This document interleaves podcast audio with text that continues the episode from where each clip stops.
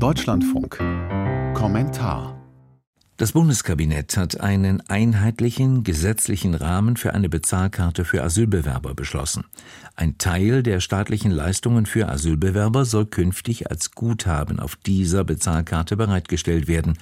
Etliche Kommunen haben bereits solche Karten eingeführt, allerdings jeweils mit anderen Regelungen. Deshalb pochten einige Bundesländer auf einen bundesweiten rechtlichen Rahmen.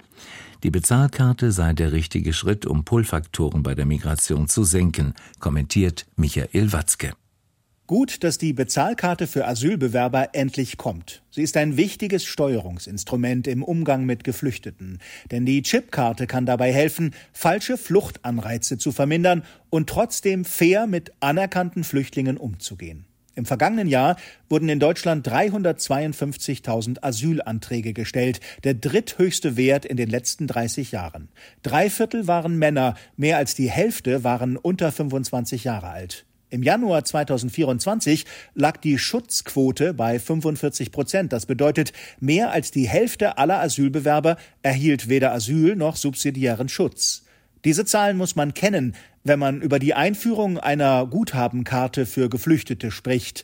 Denn die Statistik bedeutet, ein großer Teil der Antragsteller ist, zumindest in den Augen des Bundesamtes für Migration, nicht vor Krieg oder Folter geflohen, sondern aus anderen Gründen. Ein Grund wirtschaftliche Not. Viele Kommunen zerreißt die Diskussion um die Unterbringung der Flüchtlinge inzwischen. Beispiel Miesbach in Oberbayern. Dort leben etwa 500 Asylbewerber seit zwei Jahren in Schulturnhallen. Jetzt sollen sie in ein großes Asylcontainerdorf umziehen, weit ab von jeder Wohnbebauung, neben einem Wertstoffhof. Wer mit Freiwilligen aus den Helferkreisen spricht, erfährt, die Situation wird immer belastender, die Perspektiven schwieriger, die Stimmung gereizter. Noch eine Statistik ist bedeutend. Während bei den unter 16-Jährigen und den über 45-jährigen Flüchtlingen fast gleich viele Männer und Frauen waren, lag die Männerquote bei den 16- bis 29-Jährigen bei 80 Prozent. Warum ist das so? Weil viele dieser jungen Männer die gefährliche und teure Flucht nach Europa nicht auf eigene Faust unternehmen, sondern von ihren Familien geschickt werden. Die Verwandten zahlen die horrenden Kosten für die Schleuser auf der Balkanroute und im Mittelmeer, häufig mit der klaren Vereinbarung, dass die geflüchteten Männer zurückzahlen, sobald sie in Europa angekommen sind. Der Weg von Afghanistan nach Berlin kann gut 10.000 US-Dollar kosten und diese gewaltige Summe müssen viele Flüchtlinge erwirtschaften und nach Hause überweisen.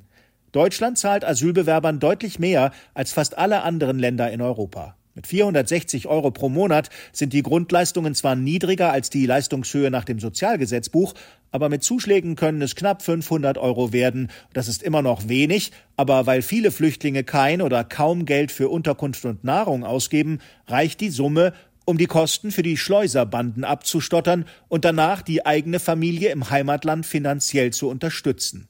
Dieses bittere Geschäftsmodell ist aus Sicht der Geflüchteten nachvollziehbar, aber wir sollten es nicht fördern. Der deutsche Staat darf nicht mafiöse Schleuserbanden reich machen. Die Bezahlkarte kann dabei helfen, das zu verhindern. Sie macht es Asylbewerbern deutlich schwerer, Geld in die Heimat zu überweisen, weil die Geflüchteten kaum Bargeld erhalten, das sie zu Money Transfer Banken bringen können, die auf Auslandsüberweisungen spezialisiert sind.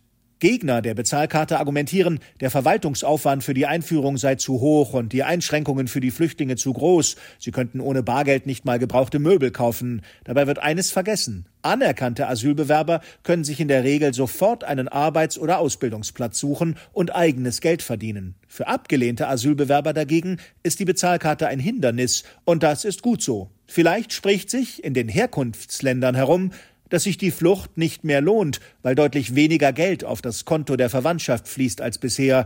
Das wäre ein Fortschritt. Wer dagegen vor Krieg, Folter und Todesgefahr nach Deutschland geflüchtet ist, wird kaum darüber klagen, eine Weile lang mit Bezahlkarte statt mit Bargeld leben zu müssen. Er oder sie wird froh sein, endlich in Sicherheit zu leben. Sie hörten einen Kommentar von Michael Watzke.